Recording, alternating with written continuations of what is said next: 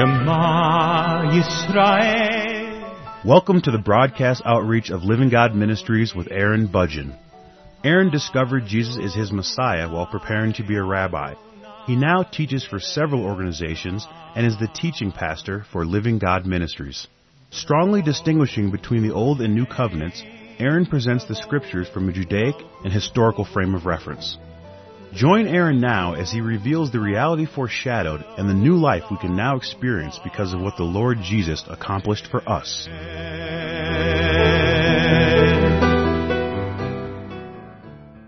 If you knew that the Lord Jesus was going to return here tomorrow afternoon and bring an end to the world that you see and that you understand and that you participate in right now, if you knew that that was the case, if you were aware, if you were informed that he was going to arrive, and you had every reason to believe that he truly was, it was clear, it was definitely a truth that had been revealed by the living God himself, how would that change your life?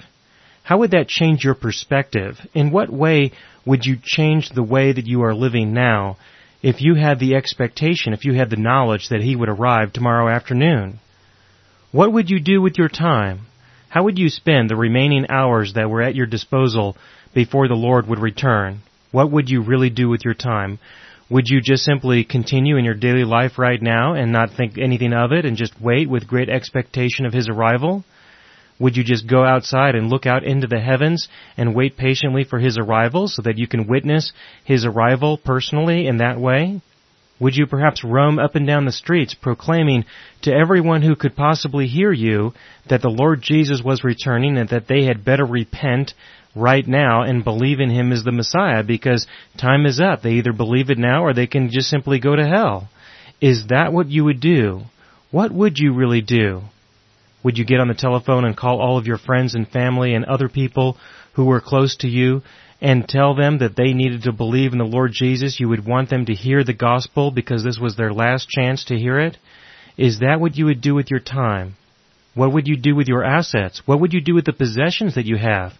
This would be an important concern, especially if you had many possessions, if you had many assets. Think about that for a moment. The Lord Jesus is about to return, and He's going to see you with all of this wealth that you have accumulated throughout your life. And he may look at this wealth and he might think something to the effect of, why didn't you use this in order to propagate or proclaim my message of the gospel so that people could be set free and enter into the kingdom of heaven? Is that what he's going to be thinking? Is that how he's going to look at you and perhaps even ridicule you because you were not a good steward from his perspective with the things that he blessed you with? Is that something that you would be thinking of, especially if you knew that he was going to be returning very soon? Would you be worried or concerned about how he would be looking at you as a child of God, as someone who was given the message of the gospel? Were you a good steward of it? Were you really someone who truly believed what he said and did you really live your life in accordance with that truth that he had revealed to you? Are you going to be evaluated on that basis? And if he's going to arrive tomorrow afternoon, you're not going to have any time to liquidate many of these assets that you have and make use of them effectively and so that the value of these assets can be used in order to provide people with what they need so that they can have the freedom in terms of time to be able to go out and tell other people about the Lord Jesus. You won't have any time for that anymore. It'll be over that opportunity will have come and gone and you would not have taken advantage of the opportunity when it was presented to you. Is that what he's going to be thinking? I personally don't think that that's what he's going to be thinking. I don't think that that's something that he's going to be concerned about.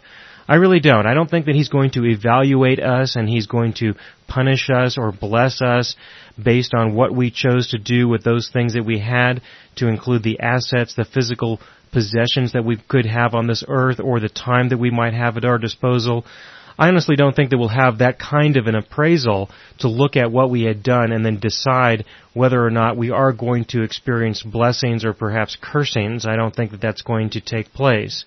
I do believe that there will be an appraisal with regards to how we trusted and depended on the Lord Jesus in terms of our own heart. But personally, I don't anticipate that I will be judged on the basis of the activities of my flesh, but instead those issues concerning my heart and my spirit and how did I really turn to Him and live in dependency and in trust on the living God.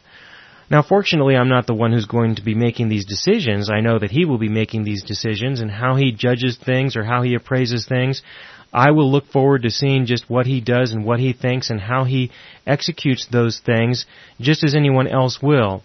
I certainly am not going to be preoccupied with this, and I'm certainly not going to encourage you or anybody else to really be concerned about it. Instead, what I want you to see is that what we really believe will have a dramatic effect on our life. And this certainly was the case in the early church, because towards the end of Acts chapter 4, what we have is we have a description of what the early church did through this belief. It was widely believed in the early church that the return of the Lord Jesus was imminent, that he was going to be coming back. He did tell his disciples that he was going to be coming back, and so why would they think that he was going to be coming back thousands of years later?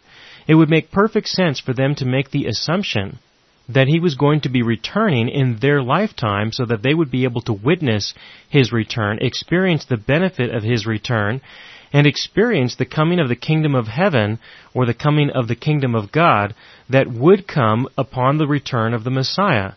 It would make perfect sense that the Lord Jesus was referring to the time period that they were in in their lifetime. For them to think otherwise, I think would be very interesting and would reflect a significant amount of maturity and understanding in their hearts and in their lives, but I don't see that being the case. At the end of Acts chapter 4, what we do have is we have a description of the people giving their possessions to the apostles. That they sold their possessions and they gave the proceeds to the apostles and so that the apostles would have the resources that they would need in order to use their time effectively and instead of using their time trying to labor in order to make a living, they could then use their time in order to labor for the gospel so that they could go out and tell other people about the gospel and be effective in that way by communicating the message of the living God. That was what was taking place in the early church at the end of Acts chapter 4. That people were coming forward and providing resources to the apostles so that they could reach out to other people. Now the resources that were given were distributed to others as well, to those who did have a need. Those resources were also distributed to them. But the primary purpose of the apostles was not to go out and hand out resources to people who had the need for them. That was not the role of the apostles. They did do some of that, certainly, but their primary mission, their primary objective, the mission that had been given to them was to go forward and proclaim the gospel, and resources in order to accomplish that are extremely useful, very valuable to provide people with an opportunity to do that so that they can free up their own time from having to do other things that are not directly related to the communication of the gospel. But now just because the early church did that does not mean that we have to do that in this time in history. That does not mean that certainly the Lord Jesus did not come during the time that they expected him to come, and today people are expecting him to come, and yet he still may not arrive in the time era that we are in. We may not see him in our lifetime return here. We may actually physically die just like everyone else before us, and it could be several generations still before the Lord Jesus returns. And so to make an assumption like that, and then to pass judgment on other people if they do not give all of their possessions. To do that is making a significant assumption about the return of the Lord Jesus, and it also makes a significant assumption about how He would want us to use the resources and the assets that we have at our disposal. And I think that these assumptions should not be made. I do not believe that we should be speculating on these things. Instead, I sincerely want to encourage you and everyone else, especially when the subject comes up. I always encourage people to really consider listening to the Holy Spirit themselves and be directed by the living God themselves because that's what He is doing in our lives right now to be attentive to Him and let Him guide you and let Him lead you and be convinced in your own mind and be convinced by the Word of God to you. I don't mean the Word of God in terms of what we read and say that we have to live like these people lived, but instead you should be sensitive to the Spirit of the Lord and He will speak to you directly and personally. And I personally believe that He is not dysfunctional and He's fully capable of making whatever he wants to make known to you very clear, that he will make it clear if He wants you to know it, you will not have any confusion or any uncertainty with regards to what the Lord would want you to do with regards to your assets or your time. He will make it clear. And so if you have any uncertainty, then chances are He may not be saying anything to you.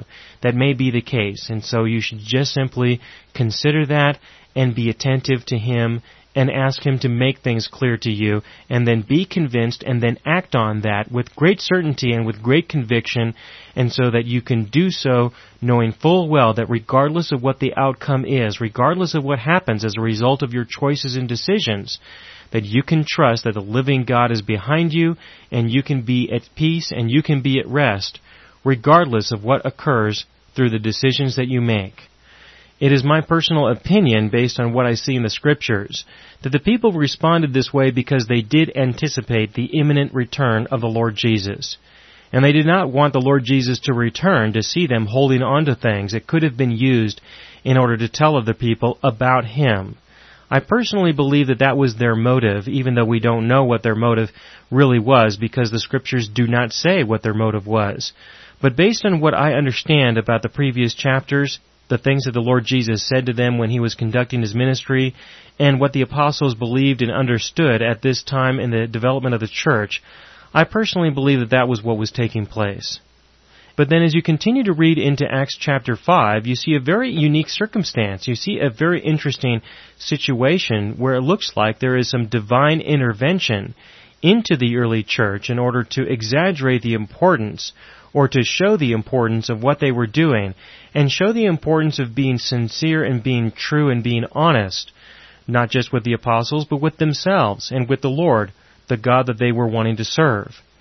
Beginning in Acts chapter 5 verse 1, we have the description of what took place in the church with regards to Ananias and his wife Sapphira when they sold a piece of property. This is described beginning in Acts chapter 5 verse 1, where it says, But a man named Ananias with his wife Sapphira sold a piece of property, and kept back some of the price for himself with his wife's full knowledge. And bringing a portion of it, he laid it at the apostles' feet. But Peter said, Ananias, why has Satan filled your heart to lie to the Holy Spirit and to keep back some of the price of the land? While it remained unsold, did it not remain your own? And after it was sold, was it not under your control? Why is it that you have conceived this deed in your heart? You have not lied to men, but to God. And as he heard these words, Ananias fell down and breathed his last, and great fear came over all who heard of it. The young men got up and covered him up, and after carrying him out, they buried him. Now there elapsed an interval of about three hours, and his wife came in, not knowing what had happened. And Peter responded to her, Tell me whether you sold the land for such and such a price. And she said, Yes, that was the price. Then Peter said to her, Why is it that you have agreed together to put the Spirit of the Lord to the test? Behold, the feet of those who have buried your husband are at the door, and they will carry you out as well. And immediately she fell at his feet and breathed her last, and the young men came in and found her dead, and they carried her out and buried her beside her husband. And great fear came over the whole church and over all who heard of these things. Now what happened in this event? What really took place? Was it the Lord's decision to actually execute them? Was it a divine moment? Was this really the living God intervening in the lives of the people in the church, definitely intervening in the lives of Ananias and Sapphira? Was it really him who caused them to die? Did he actually kill them? Is that what we have described here? Do we have the description of the Lord killing these two people because they lied? Is that what happened? Well, in looking at these verses, I personally do not believe that there is enough evidence to say that the Lord himself did kill these two people. I don't think that there's enough evidence to actually prove that in fact he did kill them, that he did execute them on the spot because of their dishonesty. I don't see enough evidence to really say that with deep conviction. So there really are only a few possibilities. The first possibility is, is that either he did do that, and we don't have enough evidence to really prove it, that certainly is a possibility, or another possibility was that it was a natural occurrence. It could have been a natural experience that they just simply died because of the trauma of the exposure that they were confronted with when it was discovered that they were being dishonest. That could certainly have been a possibility. It could have been that they just simply had a heart attack because of the stress and because of the exposure that they underwent when Peter spoke to them about their dishonesty. They may have been so surprised, they may have been under so much stress and pressure as it was, due to other circumstances in their life, that their heart gave out and they just simply died. However, when I consider this possibility, it's very difficult for me to really consider it seriously because it wasn't just a matter of one person dying. It wasn't just Ananias who died, but it was also Sapphira. There were two people who died. It's very similar to what Darwin said about the theory of evolution that he came up with. When he came up with the theory of evolution and described it in his book, The Origin of Species, he actually said in his book that when he considered the complexities of the human eye and how complex the human eye really is, the chromatic aberrations and its ability to focus. The human eye truly is so complex that when he considered it, he thought that the suggestion that this developed as a result of natural selection or evolution, he said was absolutely absurd in the highest degree. That's a direct quote. However, he then followed it up by saying that given enough time, it could possibly happen. And if you were to consider the theory of evolution, it's possible, yeah, maybe. Maybe if you were given enough time. There would certainly have to be a lot of time available, but if you were given enough time, it's possible, maybe possible, I don't believe it really is, but I'm willing to entertain the thought, at least for a moment, that it could be possible that a human eye could develop in that way. Maybe it is possible, but that's not what we have. We have two of them. We have two of them, and that, I believe, would expand the computations of probability well beyond what would be absurd in the highest degree. And in addition to that, if those two eyes within an individual were to be perpetuated to their children, then that individual would need to engage in an interactive relationship with another person who also had two of them. And so we're not talking about just one eye, we're talking about four of them, all evolving in the same time within the lifespan of two individuals so that they can engage with one another and have offspring who would also have two eyes of the same nature. When you consider something like that, the probabilities are just well beyond what is absurd in the highest degree. So likewise with this example, if you were to consider that two people died of a heart attack, given this circumstance, I think that the probability would be relatively low that this was just simply a natural event that took place due to their heart conditions. I personally do not think that that would be the best explanation. And so the only real alternative then would be to assume that the living God actually took the time out of his busy day to kill these two people in order to make a point about not lying to him to me, there is a little bit more evidence that that is what took place as opposed to a natural death that had occurred. But if this is what happened, then this opens up many new important questions.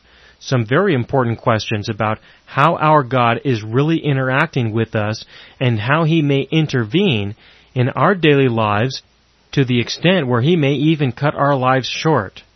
Now, if this is the case, if it was a divine experience, then we have to really consider why he would have done that, and we have to consider the implications of that. Because it's very easy, if this is the case, it's very easy for us to pass judgment on God and say, you know what, Lord, that was inappropriate. It's very easy to do that. It's very easy to say, you know what, being dishonest or bearing false witness or lying, especially about something like this, did not warrant such a dramatic reaction from you. That was a little bit too much. We believe that that was inappropriate because we don't think that the punishment needed to be that severe for the crime that they had committed. It's very easy for us to think that way. It's very easy for us to pass judgment on God and say that it really was an evil thing for Him to do. People do do that. Don't underestimate this. There are many people who actually pass judgment on God because of the decisions that He has made in the past because of the things that he has said in the past, because of the things that he has done in the past. Many people will look into the scriptures and see the events that are described in the scriptures and pass judgment on God because of the things that he did, because of the ways that he intervened in the lives of people throughout this earth. especially when it came to cutting a person's life short. It's very common for people to look at wars that were endorsed by the Lord.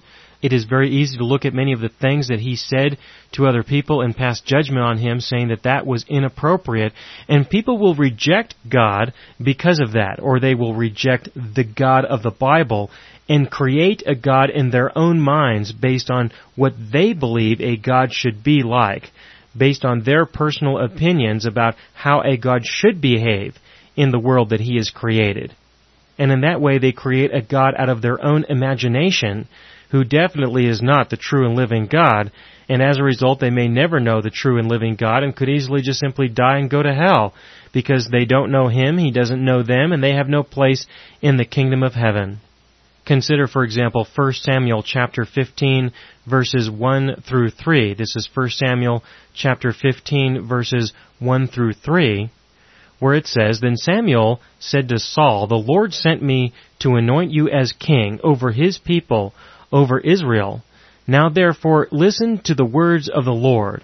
Thus says the Lord of hosts, I will punish Amalek for what he did to Israel, for he set himself against him on the way while he was coming up from Egypt. Now go and strike Amalek and utterly destroy all that he has, and do not spare him but put to death both man and woman, child and infant, ox and sheep, camel and donkey. In other words, leave no one alive. Go out there, Saul, and attack these people, and execute everyone. Kill everyone. Do not leave anything alive. No man, no woman is to be left alive. No child and infant, no child or infant is to be left alive. Not even any of the livestock are to be left alive. Completely wipe out everything that has to do with Amalek. Wipe out the entire nation, wipe out the entire culture. Now, when hearing something like that, it's very easy to pass judgment on God and say, you know what, Lord? That is inappropriate. It's very inappropriate to send people over to go and kill babies, children, women, even the men. It is inappropriate for you to suggest such a thing. But when we do that, we are passing judgment on God, and there are many things that we may not understand when passing that judgment. For example, the most important thing to keep in mind, I believe, especially when it comes to these passages in the scriptures, the most important thing to keep in mind is that He is God and you are not. And that this is His world, this is His earth, this is His creation. And the people who are here on this earth are His people. They are His creation. They are His possession. He owns them and He can choose to do what He wants with what He has made. He has that liberty. He has that choice and regardless of what you think about it, regardless of how you feel about it, it's not going to really make any difference at all to Him because He is the one who owns everything. It really is His possession. And if He decides to look at people who are here on this earth that He made and he decides to take them out of this world before they get to experience a life like you have experienced life, or before they have had as many opportunities as you may have had in your life, before they have been able to live as long as the average person gets to live on this earth. If you want to pass judgment on him with regards to that, you need to understand something very important, and that is that this is not heaven. This is not heaven. This is something that He has created for us to enjoy and make use of, no question about that. And we certainly can enjoy and make use of this planet that He has made. We can enjoy the life that He has given to us. But the day is going to come when that's going to be over for everyone. The death rate is still one per person, and everyone will die and leave this world. And they will enter into eternity. There is an eternity that is well beyond this creation. And that is what we are to be thinking about. That is what we need to keep in mind, is to understand that there is an eternity. There is a God, there is a heaven, there is a hell, and for us to think that this is heaven is to completely miss out on everything with regards to what our God truly is doing here and what He is doing with the people that He has created, what He is doing with the earth that He has made. This world will pass away and for us to pass judgment on him with regards to how he manages it and how he handles it, I sincerely believe is totally inappropriate. And you need to really consider if there is a God or not, if there really is one. Because if there is truly a God, then you should expect him to have this authority and you should expect him to be merciful enough to remove people from this world, which certainly is not heaven, and provide them with an opportunity to enter into the kingdom of heaven. You should expect that. And so don't pass judgment on him because certain people's lives are cut short, regardless of how young or how old they may be. Because there are other things that he is doing here on this earth, and that's what you need to get in touch with. You need to understand. And so instead of passing judgment on him, you need to be asking the question, what is he really doing? What is his objective? Not yours or not the objectives of other people, but what is his objective? Why is he doing what he is doing? That's the most important thing to keep in mind. And I think that if you do consider that, I think that you will have a greater appreciation for his act of mercy by removing us at all, removing us from here and not allowing us to live here forever, but instead give us the privilege of experiencing him personally in his kingdom. Now, having said that, it's very important for me to also say that I do not believe that our God makes every decision with regards to who dies, when they die, and in what way that they die. I don't believe that. There are many people who do believe that, and as far as I'm concerned, that's okay. I won't argue with them over it. But I personally do not believe that. I do not believe that he makes that decision for everyone in all circumstances. While he certainly can do that, I don't see enough evidence to convince me of that, but because I am out of time for this broadcast, I will have to give an explanation with regards to what I do believe regarding this in the next broadcast.